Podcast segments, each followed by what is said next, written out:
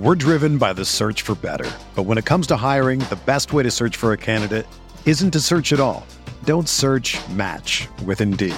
Indeed is your matching and hiring platform with over 350 million global monthly visitors, according to Indeed data, and a matching engine that helps you find quality candidates fast.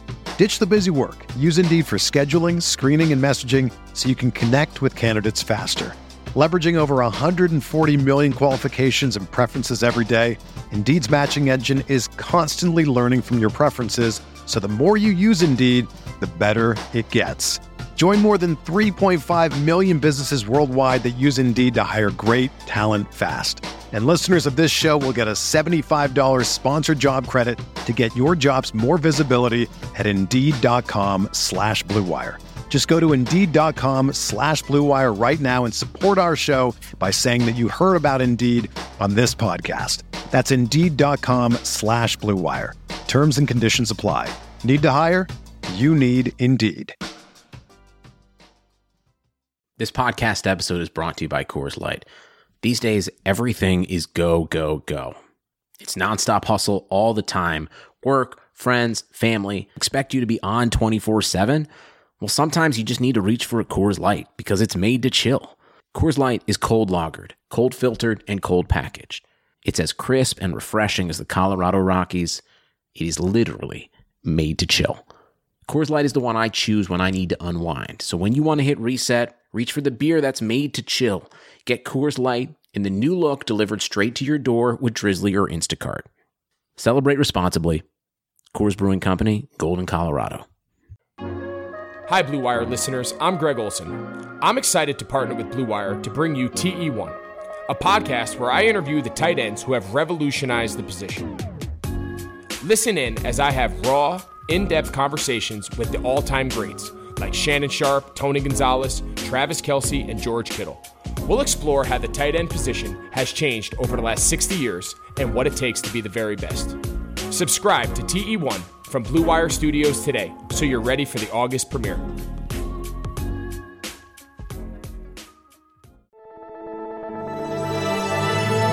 Blue Wire. Welcome back. This is the Big Blue Banter New York Giants football podcast. I'm Dan Schneider, joined by my co host Nick Falato. Today we got a little bit to break down, a little bit different. We're going to continue on with our positional breakdown series. We're going to do the entire secondary, which was honestly the position groups that were most exciting to me because there's a lot of young talent, there's a lot of new faces and players, not just this offseason, but from the last couple off seasons. And there's a lot of upside, I think, there. And also, to me, it's becoming arguably the most important position group on the defense. We can talk about that more later. But again, I'm in the camp of the new analytics, which say, given the fact that quarterbacks are getting rid of the football in under two and a half seconds, almost every offensive system, it's a lot more important to have good man coverage than it is to have a pass rush. But we'll dive into more of that. We're going to update you on some Giants developments because there finally has been some news on the Giants front in training camp outside of training camp. I mean, whatever we want to call this start to training camp. We're in August. Normally, we would have had a few pra- practices already. We've had none of that. We've had no coverage yet on any of that. So, but there's still been some news, so we're going to dive into all that. But before we do that, I wanted to give a little shout out to Nick. What's going on, man? How's life? Ah, life's life, Dan. You know, I'm just kind of chilling, waiting to hopefully see some practices and see how the NFL season materializes. Paying attention to the other sports, to be honest. The NHL just started up. The MLB is uh, on some shaky ground as of right now. We'll see what happens there. And then we have the NBA playoffs, which is uh, or about to ensue. But you have the last regular season games, and it's fun to just bet on them and watch them and kind of just enjoy sports because back in March, I had no idea when they were going to be back, so it's good that we actually have some here in August. Yeah, it is really good to have live sports back. I'm got I got to be honest with you. Been pounding NBA games, MLB. I'm getting into that. I mean, as far as I can go. I mean, first of all, whew, my Mets.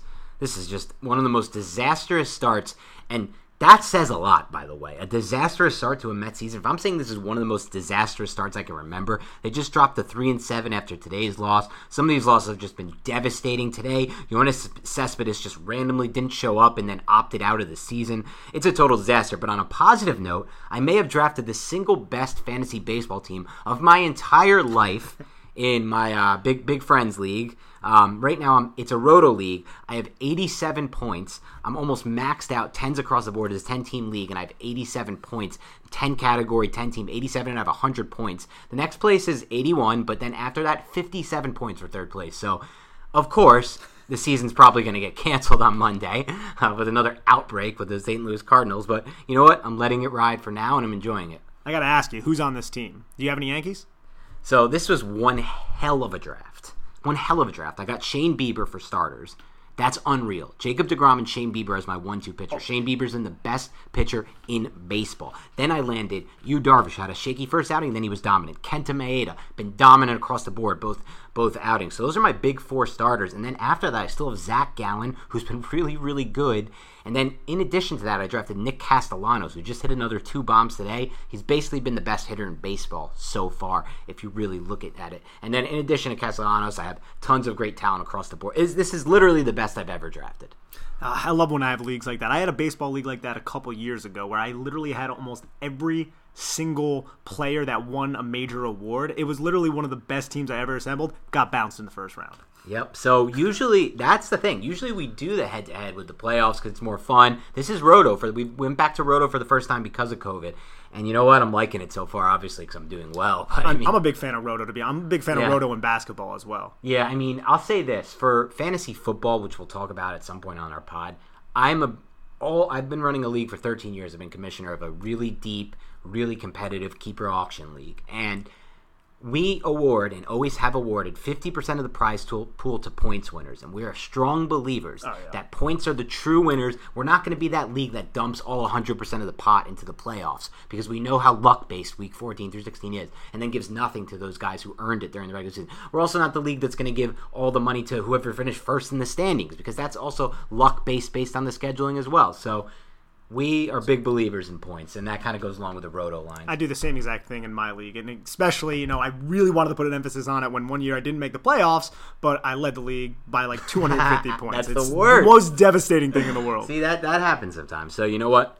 Got it. Got to let it go. But listen, let's talk some Giants football. So let's catch up on the news first. We'll start with the big one, and that was incumbent starting left tackle Nate Solder opting out of the season. I don't think this should have come as much of a surprise. I, I was a bit surprised by this just because I didn't really read anything that it was going to happen or anything, but it really shouldn't come as a surprise given the health situation with his son. It's an obvious choice. He should really be sitting out the season. That that goes without saying, but it throws a wrench in a lot of what I was expecting because we talked about it on the Tackle podcast. We expected there to be a kind of three man competition, really, with Solder, with Cam Fleming. I won't say Cam Meredith for the 17th time, with Cam Fleming and with Andrew Thomas. And we didn't really know where it would shake out, who would start at what positions, but we knew that they'd all kind of compete. And now you take that player out of the mix, and it takes away depth at the position in the NFL, which we've long talked about as probably the shallowest position in the NFL. It's nearly impossible to find offensive tackle talent. And I think we saw that when the Giants later that week decided to extend Nick Gates. And we'll talk about that a little more in depth. So I don't want to dive into that just yet because there's a lot more to talk about with Gates and what that contract means. But with Solder on that front, you know, obviously he had that atrocious season last year. There's no denying it. But he was playing hurt. He had issues at home with, with, with the health of his son. And like I've always said, in 2018, he had a really, really good stretch of football that no one talks about in that second half when the offense came together and when Jamon Brown joined that offensive line. And they had a really good run game and a pretty good pass game. And he was one of the best run blockers on that team in the second half of 2018. There was still the potential for him to be that again. And now that's kind of gone, and there's a little bit of a depth loss there. What do you make of this this Solder loss?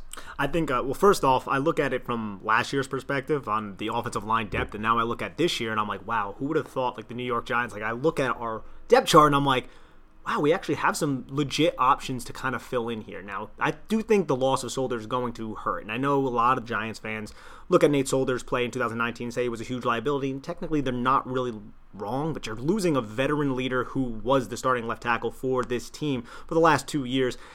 And you don't really have a huge desirable player to fill in if it's not rookie Andrew Thomas. Because I think Cam Fleming is a really good player, somebody who has left tackle experience, but I don't necessarily know if I want him to be the starting left tackle with Daniel Jones, yeah. a young quarterback in a new system, being that offensive, uh, being that offensive signal caller, young player, inexperienced, even know that Cam Fleming is experienced with Jason Garrett and Marc Colombo. Right. But I think having Cam Fleming is incredibly important, especially when you look at that right tackle and the fact that you brought up Nick Gates too. I mean, I don't think it's I don't think it's a coincidence that he got this contract right after Nate Solder opts out. Yeah, I think let's dive into that because it's interesting. He gets this contract. It's two years, originally reported at around 10 million, but it's a really 6 million with a chance to make 10 million, Yeah. probably based on incentives, and probably now where do you know? It's interesting. So it comes right after the loss of Solder the, to, as he opts out on the season, but is it because the Giants believe he's just this kind of you know, improving rotational piece for them that could play tackle? Or is it because maybe they see him as a potential starting center for them? That's the big question. A lot of Giants fans want to project him as center there. I know Bobby Skinner, friend friend of the show, who does Talking Giants, is a big has been a big proponent of the start Nick Gates at center experiment. Six six, about three ten, doesn't really project to me as a center. But again, Justin Britt has played at that kind of with that kind of frame. But I know you have some reservations about Gates at center. And I kind of think he's best fit as even a swing tackle, which again now they kind of need. Although they do have Peart, but really they don't want to. They don't want to get Peart going right away. They kind of want to develop him. I don't think they want to throw him right into the mix there. So, what are your thoughts and your reservations with Gates potentially being center? Is it really just the frame, or is it something you've seen on tape? It's not even necessarily the frame. It's more what I've seen on tape. And again, it's a very small sample size. He started guard during that Miami Dolphins game, and you know what? He actually had a couple plays, especially when he was pulling in space, where he was really effective. But there were times where he was just stalemated by Christian Wilkins, and I brought it up a couple times on the podcast, and I don't want to hold it against him too bad, but I I would I, I fret a little bit if we go up against if the Giants go up against a team that has a nose tech, a zero technique, you know, a nose, Yeah. and that guy's 330 pounds and he's really strong at the point of attack. The anchor and Nick Gates, even at tackle, concern me, and that mm. guard he definitely popped up. So I, I do have some reservations when it comes to his strength at the point of attack. Point of attack, but does that mean that I think he can't do it? No, it doesn't mean that I think he can't do it. But in the truncated offseason that we always talk about, it it makes me feel like I hope the Giants don't kind of force him into that position and then he ends up getting exposed. I don't necessarily think that's going to happen under Joe Judge though. I think just signing him it does add that rotation or that um rotational versatile offensive lineman that Joe Judge has talked about. He wants versatility, and Nick Gates has proven that he can play a guard. Again, it wasn't perfect, but he held up well, and he actually made a couple really nice blocks. And I think he's a very solid tackle. Somebody who, against wide rushers, I think you saw this a couple times in the Jet game and then in the Eagle game against wide nine type rushers who have an angle, who bull rush. They were able to bully him back, but his ability to frame blocks and position himself in a way to not allow himself to be off balance was something that he did really well for someone who's an undrafted free agent. So I like him best at tackle, but I, I do I honestly feel like he's gonna get a go. And here we have what walkthroughs come up I think this week, August third, the walkthroughs start with the strength and conditioning, and practices won't really start until next week. But hopefully, if beat writers are going to be allowed in there, we'll get some. We'll get to see if Shane Lemieux or Nick Gates are taking snaps because I, I do have a, more reservations about the fact that Spencer Pulley is the only true center on this roster right now.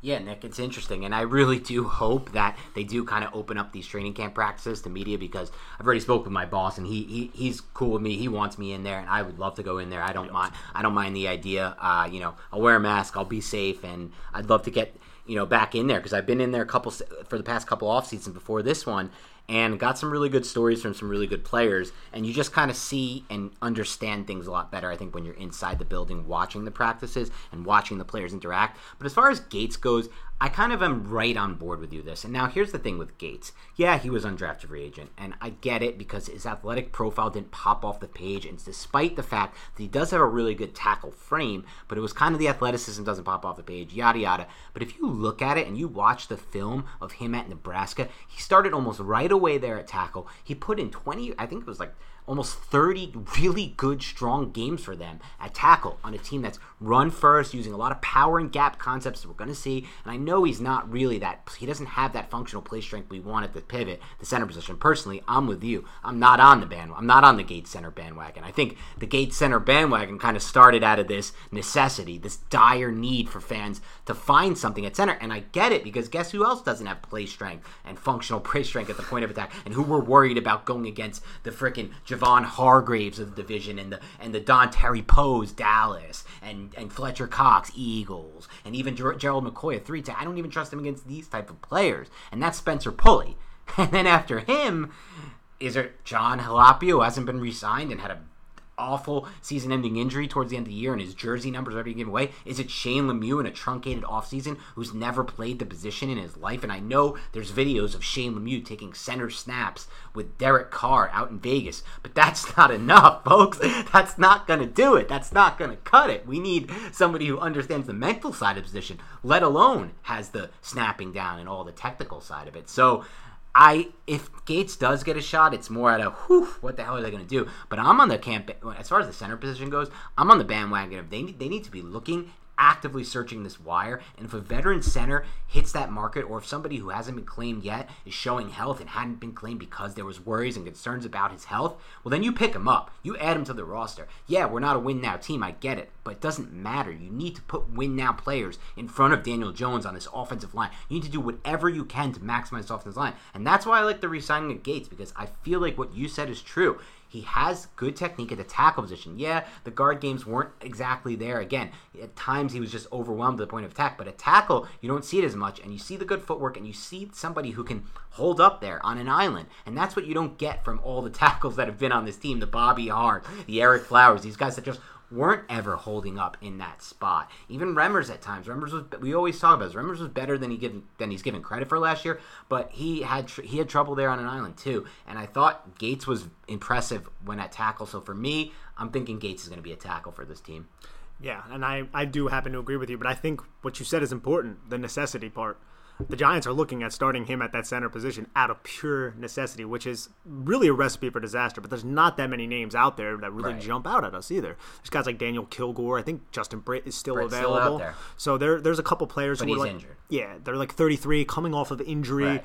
but they're smart players who played in multiple systems who have worked with young quarterbacks before, and that's there's something to be said for that. Yes. So the Giants can look maybe to. Uh, I know Joe Judge came out recently and said that the, they're not looking to spend the cap room because I know they got a little bit of cap relief with Nate Solder opting out. It wasn't a lot, but they did get some cap relief from that. So maybe they will actually look, even though Joe Judge was like, "Hey, we're not looking to you know burn through all of our money." But I think they might evaluate through the next week, the next week or two, see if maybe any of these guys can possibly play center, or see if Spencer Pulley, you know, t- took a step forward from last year or something like that. Which I'm not too you know enthused by by any means, but maybe that's their approach. They have three options that they think are realistic, and they can pop, well, maybe four if you include Kyle Murphy. And I think we're really stretching right now, but they have four options, and maybe they can see how they do, and then uh, possibly go from there. But it's definitely that's I, I think if you have a liability at the center position with a young court, I think it's whew, I think it's a recipe for disaster, Dan. And I'll say this I want to blame them to an extent, but not really, because it was an incredibly depressed center market. You look at, Yeah. like, the, who was the team that had to overpay like crazy for a center? I believe it was it might have been the Broncos. The Broncos signed a center in free agency. I think it was. I'm now blanking on his name. I think it wasn't Jansen. He was signed a couple years ago, and that was a good one. Um, blanking on who they brought in at center, but they had to pay him big bucks in free agency. Or no, they brought in Glasgow. There was another team that, and they and they're gonna. I don't think they're gonna play him at center. I think they're gonna move him to guard. But there was another team who brought in a center and had to pay him a lot of money. And I'm blanking on it now. But the point is, the point I'm trying to make is this was a very depressed market. Do you see it, Nick? Is it is it Matt Paradis? For, Yeah, well, Paradis signed, but yeah, Yeah. Paradis, you know, He was solid, though. Who was solid, but Yeah. injured again. Like the, the the the center market's extremely depressed, and like it's such an important position. That's why I give the Saints kudos for going up and getting Erik McCoy two years ago, and then drafting right away Cesar Ruiz because they know take interior linemen when you can, when you have talent there. But on the flip side, I got to give Dave Gettleman kudos. He doesn't get kudos a lot from anyone who watches this team. I'm going to give him kudos for re-signing Nick Gates now because he saw something he liked out of Gates. Instead of waiting, he realized that hey, based on what we've seen with Solder opting out and us having literally no one at center, we might play Gates a little more than expected this season, and his value might go up. Let's nip this one in the bud. We see a talented guy who's still pretty young, really only undrafted for just I don't know why he went undrafted. I think he really should have been drafted. I said at the time, yeah, it's it's the SPARQ score, it's the combine, but you know. It doesn't matter. When you see him on tape, he's a tackle. He can play the position. And I, I don't know if he'll be able to play center. I guess we'll find out. But he may end up playing regardless more snaps than expected now with the situation going on with Solder obviously opting out, with Halapio not coming back. So there's positions for him to potentially play this season. So I'm, I'm going to give him credit for that. You got to give credit Gettleman for a lot of things, man. I mean, like he's not going to get the credit, and he does do some boneheaded stuff, but also the Markus Golden move. That was a smart move. Oh, yeah. If Golden signed somewhere, the Giants were going to get him to count against compensatory pick formula for next year. That's something. And now you got him for what, four point six million on a one year deal? Steal. It's an absolute steal for a player that had ten sacks last year. We're talking about a player not only had 10 sacks last year, had an injured season the year before, was playing out of position in a scheme when the Cardinals changed over that didn't fit him in a system there, mm-hmm. but had 12 and a half the year before. So now that's two double digit sack season of Golden. And we've talked about Golden. A lot of these sacks were scheme dependent, but guess what? Good news, Giants fans, and this is why I'm super excited about this move, bringing Golden back. He fits this system too. He's going to be a good fit in this Graham system, okay? He's going to be a really good fit in there. It's perfect for him. It's, it's the exact style of player. You look at some of those Patriots edge guys they've tried to use over the years. Golden fits a lot, and a lot of those edge guys are really hustle maker, hustle play makers anyway on, the, on that style of defense. Not to mention his mentality too, man. Yeah. Like Markus Golden is literally he puts his heart and soul into the teams that he's playing for, and he even has a good spirit. At least on social media, he does. Coming back to the Giants after the Giants kind of, if I was if I was Yeah, Markus they Golden, screwed him over. I would feel kind of pissed off right now. I mean, yeah, you're making four point six million dollars or whatever it is, but still, like you're looking. A lot of people get paid mad money. The guy bet on himself like and signed a two and a half million dollar contract, then had ten sacks and had to settle for one year, four and a half million. I'd be pretty pissed too. But you know what? He showed up to camp, and it's really good news for the Giants. Like really, really good news. They needed edge depth, and this is their best edge player from last year. There's no. doubt- I know a lot of his sacks again scheme dependent. We're not as high in him as some others, but he was still, you know.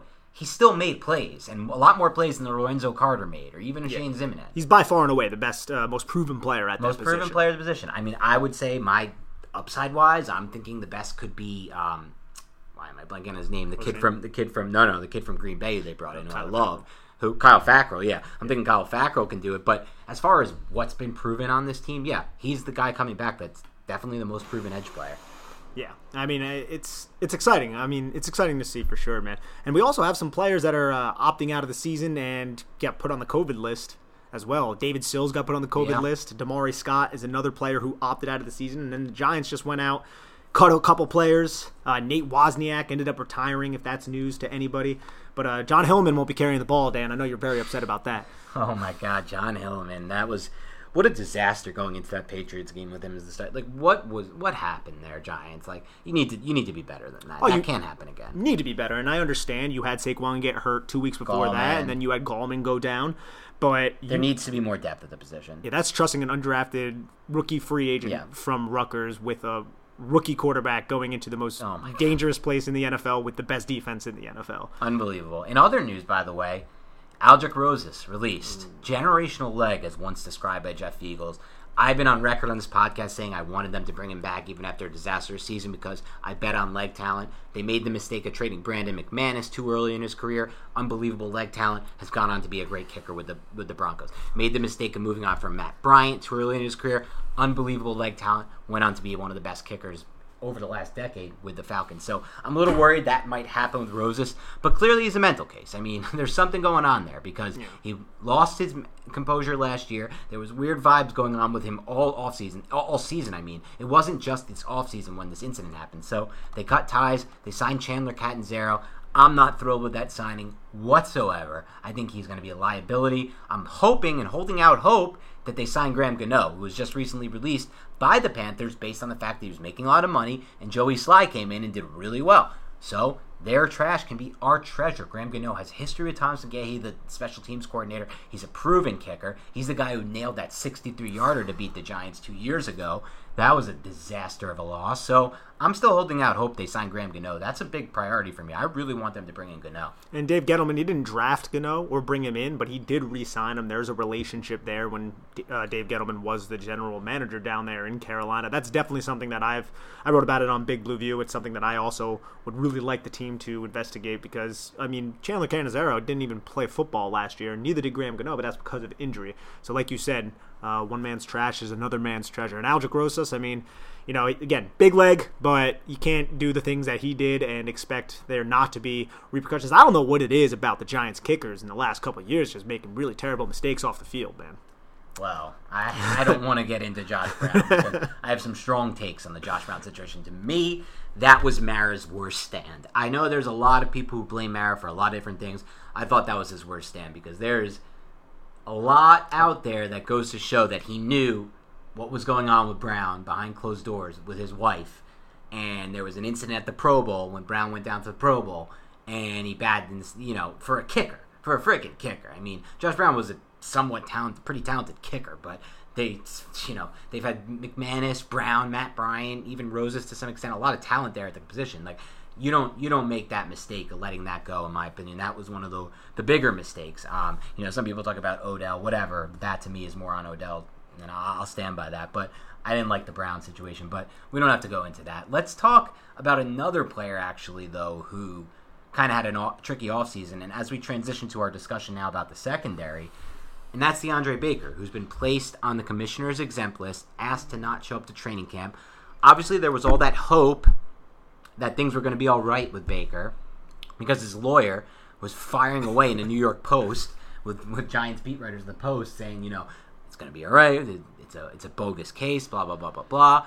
But as more facts start to unravel, that became less and less sure. And now he's not at camp, and now he's not with the team.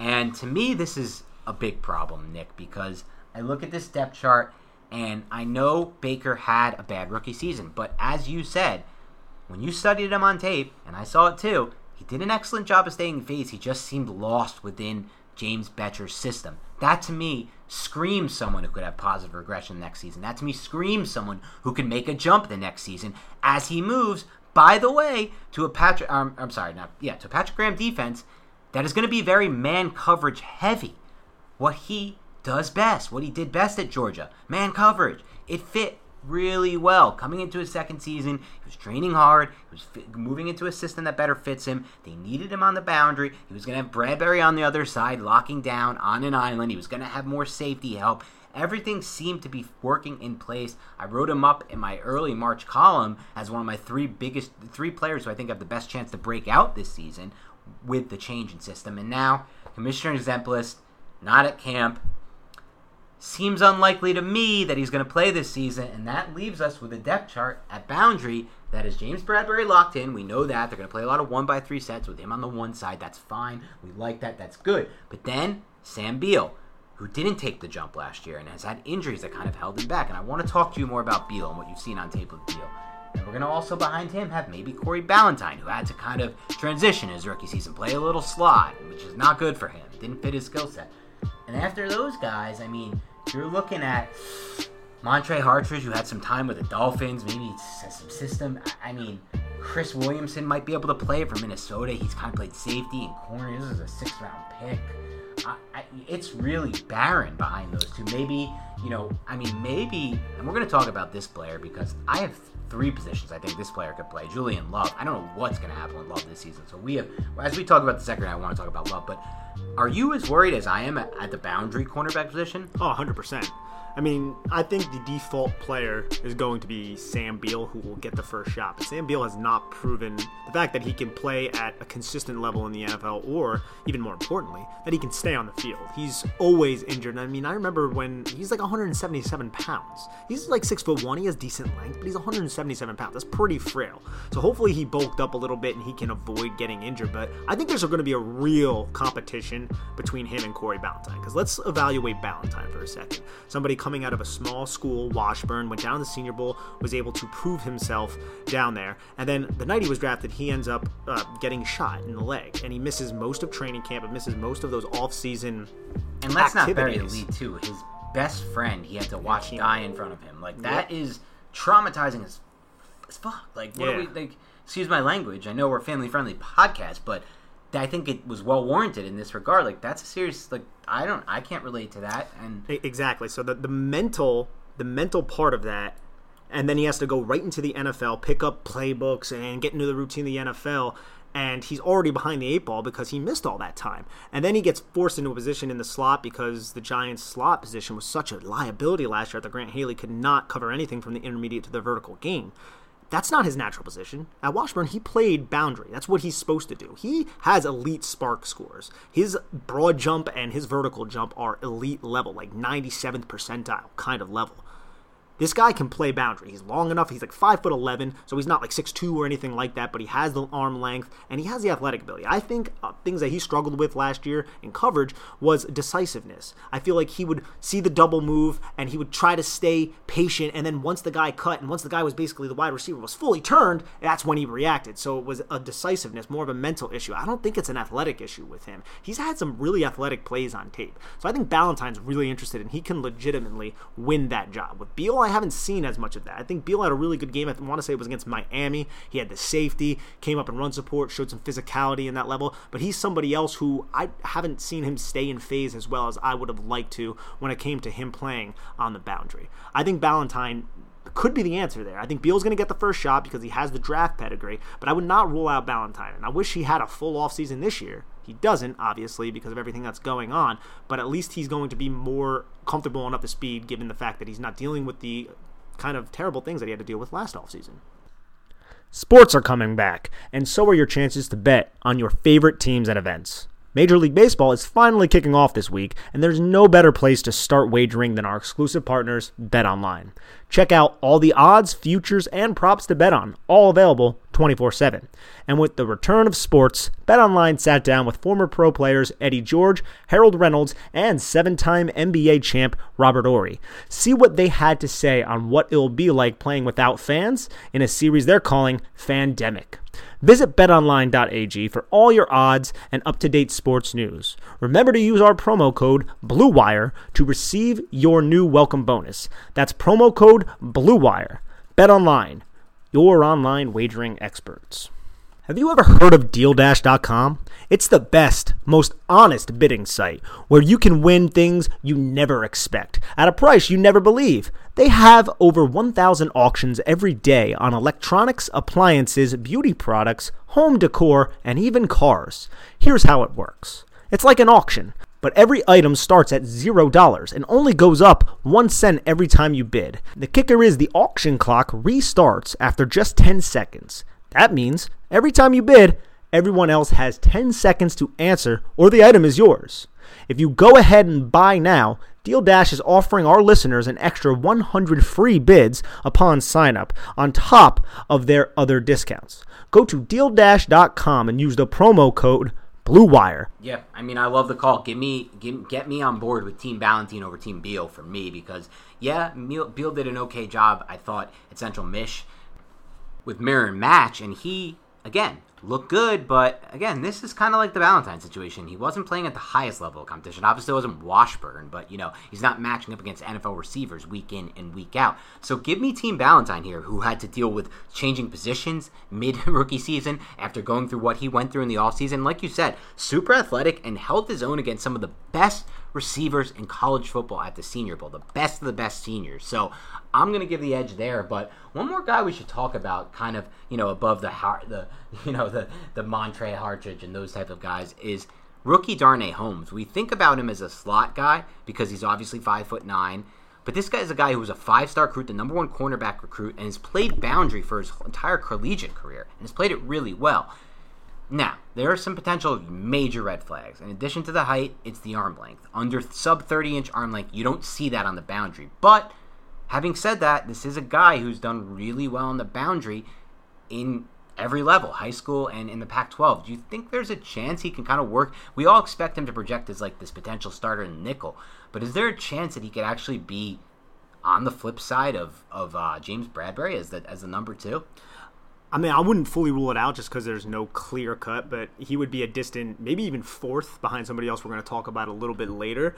But I wouldn't fully rule it out because he played Pac 12 football. He played boundary at Pac 12 football, was the number one cornerback for UCLA for two years out there. And a lot of people point out his height. I think his height it, it, brings concern, but more so like you alluded to, it's the arm length because you have guys like Brent Grimes who are smaller than him, but he played boundary. Alter Alterraun Verner played boundary. There, there's a lot of uh, smaller cornerbacks of kind of Kareem Jackson is a smaller cornerback. Now he's transitioned to safety, who made a living playing boundary. But all their arm length, and I've checked this before because I wrote an article about it for Sports Illustrated. They were much longer than Darnay Holmes, who was at 29 and a half. Now that is that's pretty bad. Now, could imagine you trying to line up against, say, Calvin Ridley if if they were able to put James Bradberry against Julio Jones. It, it just. Mm it, it, it, doesn't really give you a warm and fuzzy. And that's Calvin Ridley's like six foot one. So could you imagine going up against someone like Julio, who's six foot four, or Kenny Golladay? Yeah. You can just go through the receivers. So that's definitely right. something that makes me hesitant. I do think he's going to be more uh, fit. Uh, he's definitely more fit for the nickel position. But I wouldn't fully rule it out just because the Giants didn't plan to lose DeAndre Baker this offseason. They went in saying we have DeAndre Baker, we signed James Bradberry, that's great, and now we have a lot of depth at the secondary. And now you, it's not because of injury, it's because of a lot of things off the field, and now he's gone. So now you have to choose between Beal, someone who's proven not to be able to be on the field, Ballentine, who hasn't had a regular offseason yet, but hopefully he can put it all together now. And there's another player we're going to talk about here in a bit, and then you have Darnay Holmes, who did it in a Power Five conference. Yeah, I mean, let's talk. Let's let's get into that now because I think the story, the general theme of this Giants secondary as they move forward Patrick Graham is versatility, and we expect Graham to use a ton of these three safety looks where maybe they don't need an extra corner on the field and things are going to look a little different. And, like, obviously, it's not going to be every snap when they're in nickel, but maybe more so than other teams. But with that in mind, players are going to be used in versatile roles as well and not only you know at that edge position and at linebacker at the second level also in the secondary so how about a guy like julian love entering his second year a guy who some projected would be a slot last year, but the Giants instead tried to kind of move him to safety, and he played really well at safety. And I'm curious if he kind of plays more nickel safety role. I don't know, but at the same time, you look back at his Notre Dame tape, and this is a guy who's playing the boundary. And he was playing the boundary really well. And I guess maybe the Giants felt like they had so much depth there last year after drafting Baker and with Beal returning and Janoris Jenkins obviously in the mix that they felt like they had – the flexibility to try to move him to safety. I mean, at the time, really, you looked at that safety position, and it was a 38 year old Antoine Bethea. Antoine Bethea, and they're looking looking at that probably being like, we need a backup plan. We need to start moving someone in that direction. And Love has a skill set we believe can translate there. But do they flip him back now? Do they say, okay, Baker's out of the mix. We need another boundary. Or do they say, I don't know about Darnay Holmes right now the, in the slot. Do we try to move him to the slot? I don't really know what's going to happen with Love. My question to you is is there a reason beyond that they just wanted to put more depth and have a backup plan at safety that they kind of moved him off the boundary last year? Or you think he can kind of work back toward playing the boundary and competing to, to be in maybe the number two this year? Let, us think about it, man. James Bettcher isn't there anymore. That coaching staff is the coaching staff that obviously moved him away from being a boundary corner. Now, Gettleman, you know, provides the groceries, but the coaching staff is going to be the ones that are cooking. So Patrick Graham can look at him and be like, I can really utilize, I'm sure he's watched this tape from Notre Dame. I can really utilize his skill set on the boundary and be like, yeah, like we talked about the three safety look. I think it's going to be a big part of this defense, but we shouldn't totally rule out the fact that there was this anomaly, like DeAndre Baker getting into trouble, and now he's gone. That maybe you take Julian Love and then you adapt your safeties in another way. You take Julian Love and you move him to the boundary. And that is something that it might be on the table. I don't really hear a lot of people in Giants Nation talking about it, but I do think it is something that is going to be on the table. I think a lot of things are going to be on the table, and I do think it's going to be a real competition here. And I know Joe Judge does the whole coach speak, oh, we're going to be competing, but when it comes to these these pieces where there's not a lot of clarity, it's going to be a true competition. And I guarantee Julian Love is going to see reps in practice at safety, and he's definitely going to see reps at boundary corner. And if he is significantly better than the other options, I don't see why they wouldn't. And then they would have to adapt their other plans to that. And maybe even someone like Montre Hartage, who knows Patrick Graham's right. system, would make the team, be a core special teams player, and then maybe figure to be in that three safety rotation role. And then you utilize Love, and then Ballentine and Beal, they can duke it out for the backup boundary role. It's interesting. Yeah, it's, it's there's a lot to think about with the secondary. There's so many moving pieces. There's players who might fit in different roles. Like let's talk about the slot right now because Grant Haley's still in the mix. We don't want him starting. We both believe the Corey Ballentine in the slot uh, experiment was a disaster. We hope that doesn't continue. But then you know I've talked all season. I think Darnay Holmes will be the day one slot corner there. I just don't. I see the transition being smooth, but Love could be in the mix there too. Like easily could be in the mix there. And how about um, Dravon Askew Henry from the XFL? Like this is a guy who who showed a little bit. I know I know you're hesitant on, on him. I, I, why, why, are you hesitant on him? I, am not necessarily hesitant on. I, am not sure if he's going to make the team, even make but, the roster. Yeah, but again, he probably doesn't have much. If they value. do view Love on the boundary, you bring him in. That's somebody who is a hybrid defender, right. has a little bit of cornerback experience, has safety experience, physical. He's they, a physical player. He likes to throw the yellow flag back at the refs. I mean, he has a lot, a lot of things going on. He's got Dallas Cowboy written all over him too. it's interesting. The, the secondary is really a, a lot of young pieces. They've been drafted over the past one to three drafts, um, and then uh, and then a big free agent signing, and we'll see what happens and how it shakes out. But I have some guarded optimism, but I'm I'm definitely a little worried about the depth at boundary, and you know if my exper- my expectation for Holmes doesn't happen right away with him being this like pretty much. I think he's going to be an average to above average slot corner right away off the bat. That's just how I feel watching him. I'm, i know I'm a little higher than him on you because I kind of throw out the 2019 tape, which wasn't as good because he was playing through that high ankle sprain. But I know you don't want to throw it out, which I get.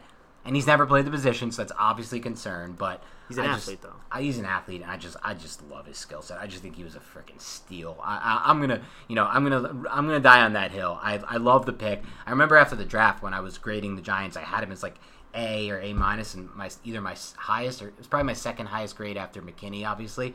And people on Twitter are like, "Really, Holmes? Like this was? I thought this was the worst pick." And I was like, "Not me, not me. I don't. I'm the opposite of that." Yeah, I was a little bit lower on him because of the 2019 tape, but I'm not going to dispute the fact that he's an athlete, and I do think he can transition well to the slot. My one thing with Darnay Holmes, and I think the Giants are going to play matchups. It's what you do in football a lot. I think Darnay Holmes is going to play that slot position against teams that utilize smaller slot yeah, like receivers. Edelman.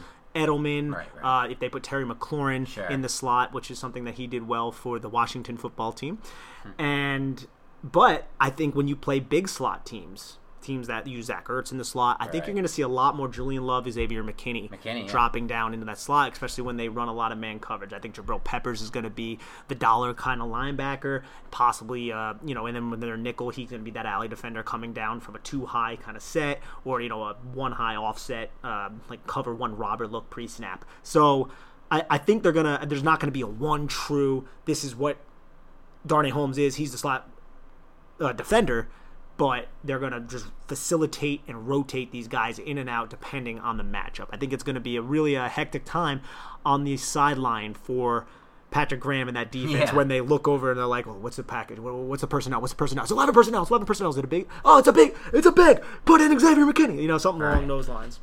Though actually, I don't see McKinney coming off the field that often in general. Yeah, I think he's going to play so many roles in this defense. Let's let's transition there. Let's talk about the safeties, Nick, because as I scope this entire roster, as we've done this through our series, I think I'm confident in saying Giants fans should be maybe more excited about the safety position right now than almost any position on this roster. They have two super young, super talented players there in Jabril Peppers and Xavier McKinney. I know we didn't get to see the full potential of Peppers due to the injuries last season, but if you watch the games he was healthy for in a terrible defensive system that was not working, that the secondary was not on the same page for, that he was playing in for the first time, he was awesome. I thought he was super physical around the line of scrimmage. He made a, a, a, few just unbelievable plays in coverage as well. You look at that Redskins game where he made that pick six and he jumped that route. And he is a player who I think can really improve as he moves forward with this defense. And then you have Xavier McKinney, who I think is bang, plug and play, first round talent that they nailed in the second round. Not only first round talent, but someone who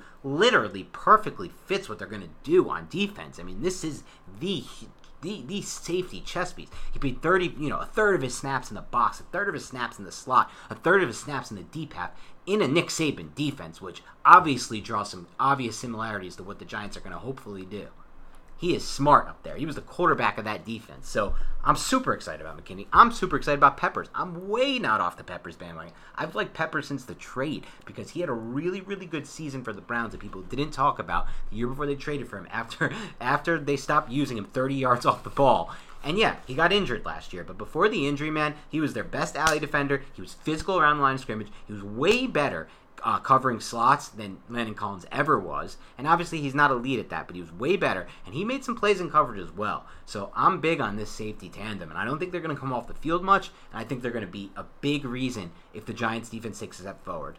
It fits perfectly into the mismatching, uh, trying to match with the offensive the versatile offensive players that we're seeing in the uh, current NFL structure, and they just keep bringing in, you know, bigger receivers who are faster, tight ends who are faster. You got guys like George Kittle. You got all these incredible athletes. You need to be able to cover them, and your base personnel can become nickel personnel, which is something that we see a lot in the NFL. Like seventy percent of the snaps are nickel. When you could do that and not, and it doesn't impede your run defense.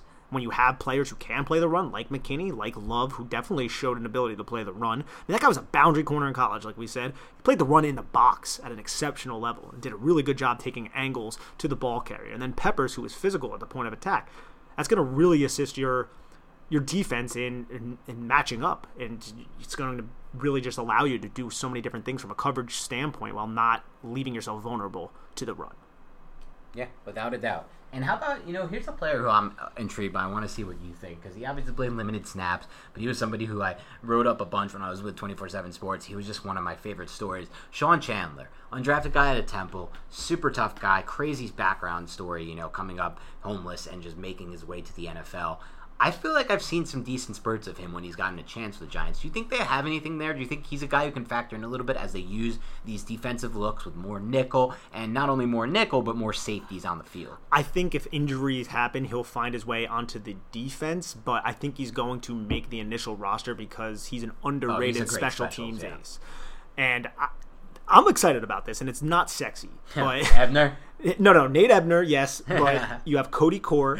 this you have- special teams is going to be Yes. loaded with McGaughey. Like yeah. with a guy who's literally produced top seven special teams three years in a row, and Thomas McGaughey, one of arguably one of the best coaches the Giants have, just based on the fact that he literally is one of the best special teams coaches in the NFL. I don't know if you can say that about any other position coach they have right now, and.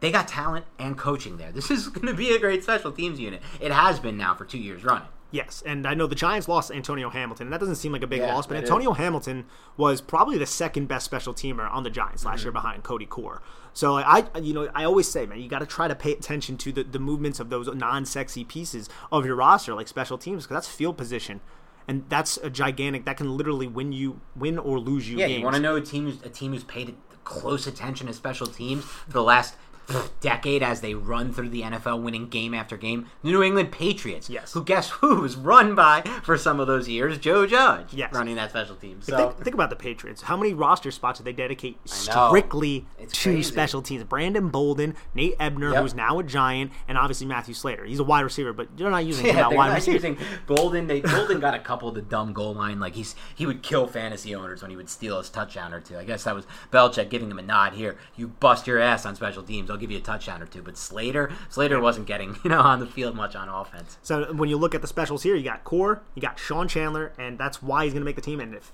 and you got Nate Ebner, Ebner, obviously. yeah. So if Big signing for the special teams, Nate if, Ebner. if there's a injury to one of the big three safeties, I think Sean Chandler could get a spot. Now I don't really, I can't really speak too much to his skill set. I haven't watched as, much film as I probably should have on Sean Chandler, but I do feel like he is somebody who can definitely work into the rotation if injuries. Do and when you say big three safeties, you're including Love in that. You're I projecting am, him yeah. Yeah, I think Yeah. that's fair. I think gun to my head, I'm putting Love as one of these big safeties for this year.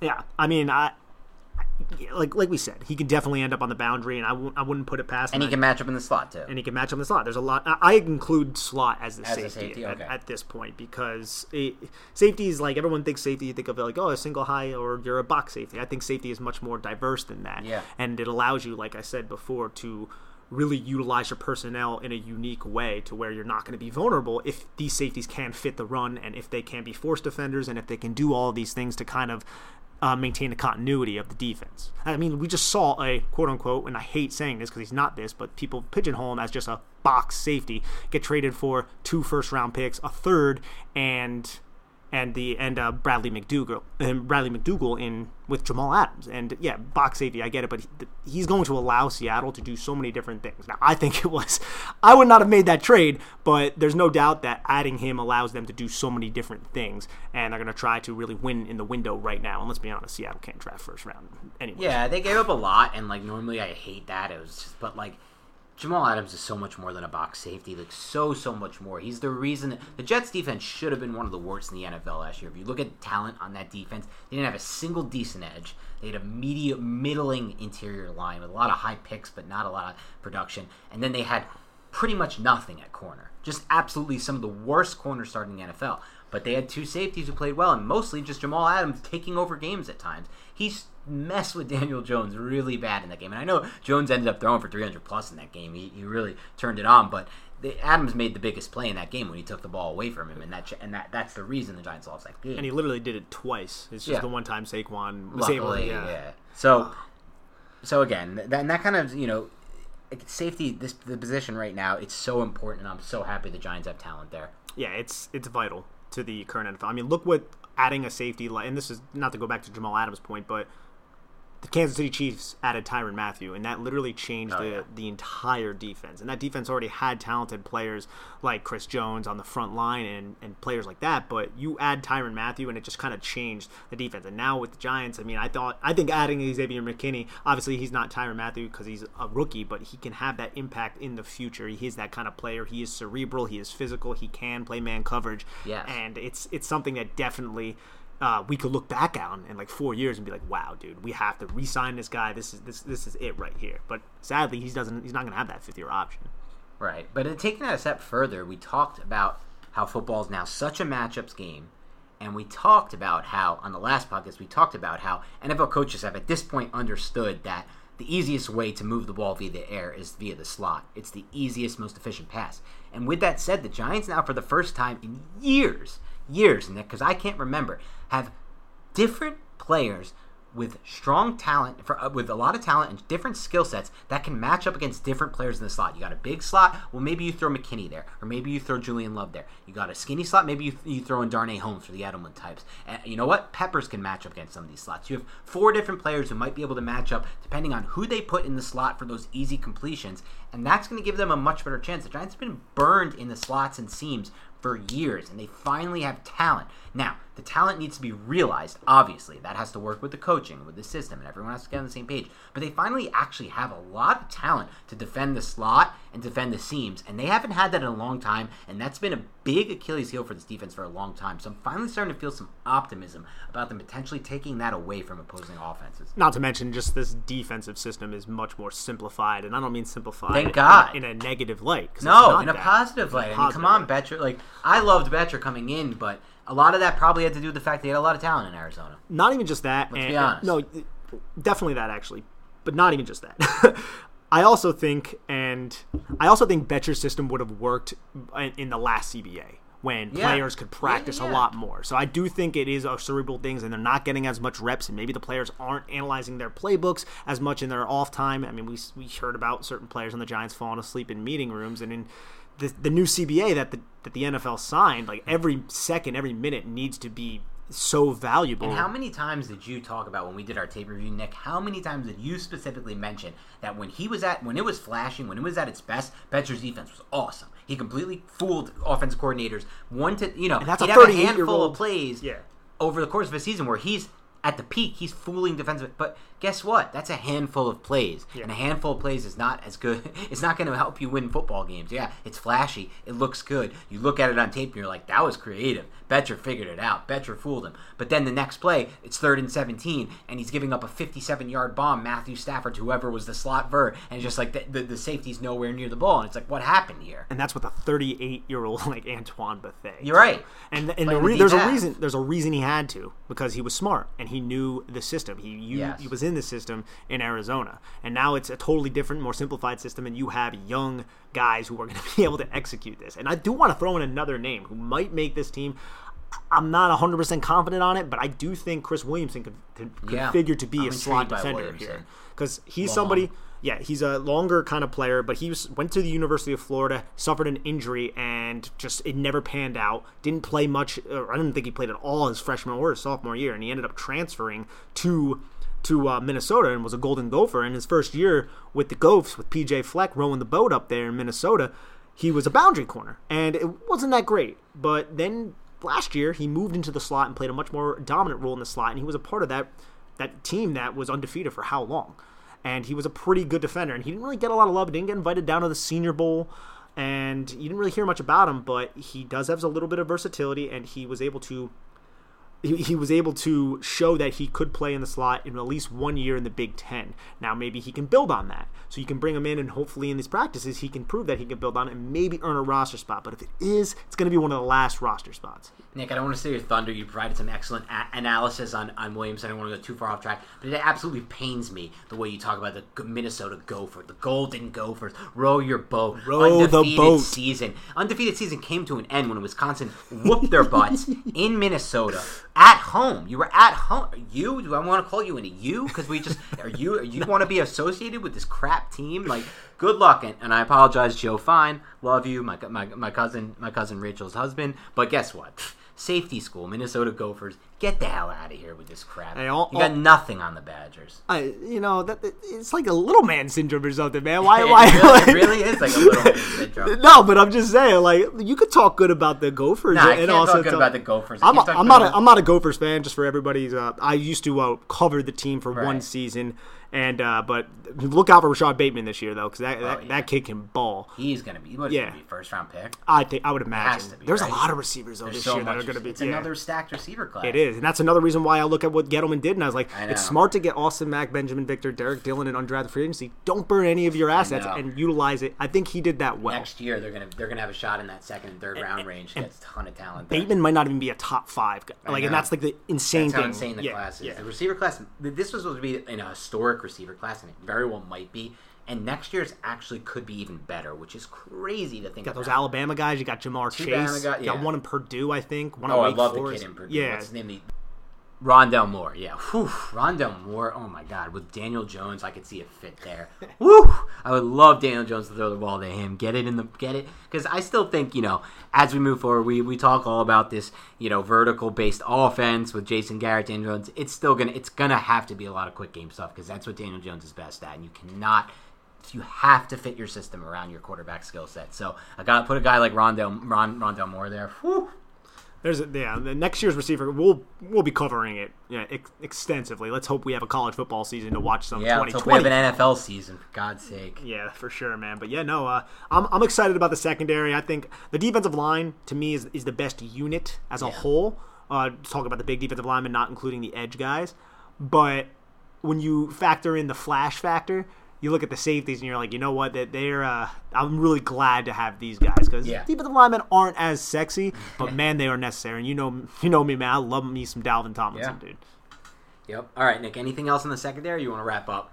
No, I think we're good. I think we covered a lot of good things. I'm just looking forward to these practices that yeah, should me be too. happening. I the can't wait to practice, see practice, so we can get depth chart moving. We can start to talk to you about in-depth stuff about the actual game of football. We'll get there, folks. Don't worry. Stick with us on the Big Blue Banter podcast. One final shout out. Remember, if you can do us a favor, log on to iTunes. Make sure every podcast you listen to, you hit the download button, subscribe, give us a review and a rating. We would really appreciate it. And also, if you can, check out our Instagram page. Uh, it's Big Blue Ban- It's NY Big Blue Banter on Instagram. And this is an excellent page. It's going to keep you up to date with all of our podcasts, clips from the show, any news breaking. It's just a great thing to have on your feed. Nick, you want to throw anything out? I know you got something new in the, in the works. Yeah, so everybody, look up on podcast if you want some supplemental podcast information. It's not going to be about the Giants, but I'm a big fantasy football guy. And I also obviously follow the NFL. So for Big Blue View, just type in Big Blue View into your podcast. It's the site that most of you guys know is the SB Nation affiliate Giants site. Type in Big Blue View. There's a podcast stream, and I'm going to be having two shows, one episode per week.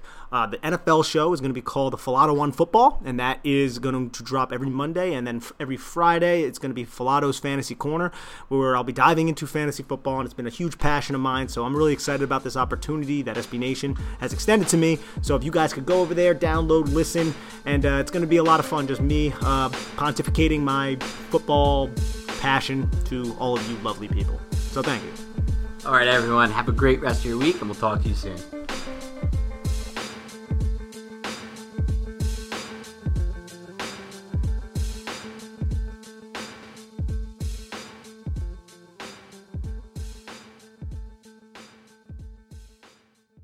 When you make decisions for your company, you always look for the no brainers. And if you have a lot of mailing and shipping to do, Stamps.com is the ultimate no brainer. It streamlines your process to make your business more efficient, which makes you less busy. Mail checks, invoices, legal documents, books, and everything you need to keep your business running with Stamps.com. Seamlessly connect with every major marketplace and shopping cart if you sell online. Schedule package pickups through the dashboard and automatically see your cheapest and fastest shipping options from different carriers, with rates up to 89% off USPS and UPS rates. And with the Stamps.com mobile app, you can take care of mailing and shipping wherever you are, even on the go. Make the same no brainer decision as over 1 million other business decision makers with Stamps.com. Sign up at Stamps.com with code PROGRAM for a special offer that includes a four week trial, plus free postage and a free digital scale. No long term commitments or contracts. That's Stamps.com code PROGRAM.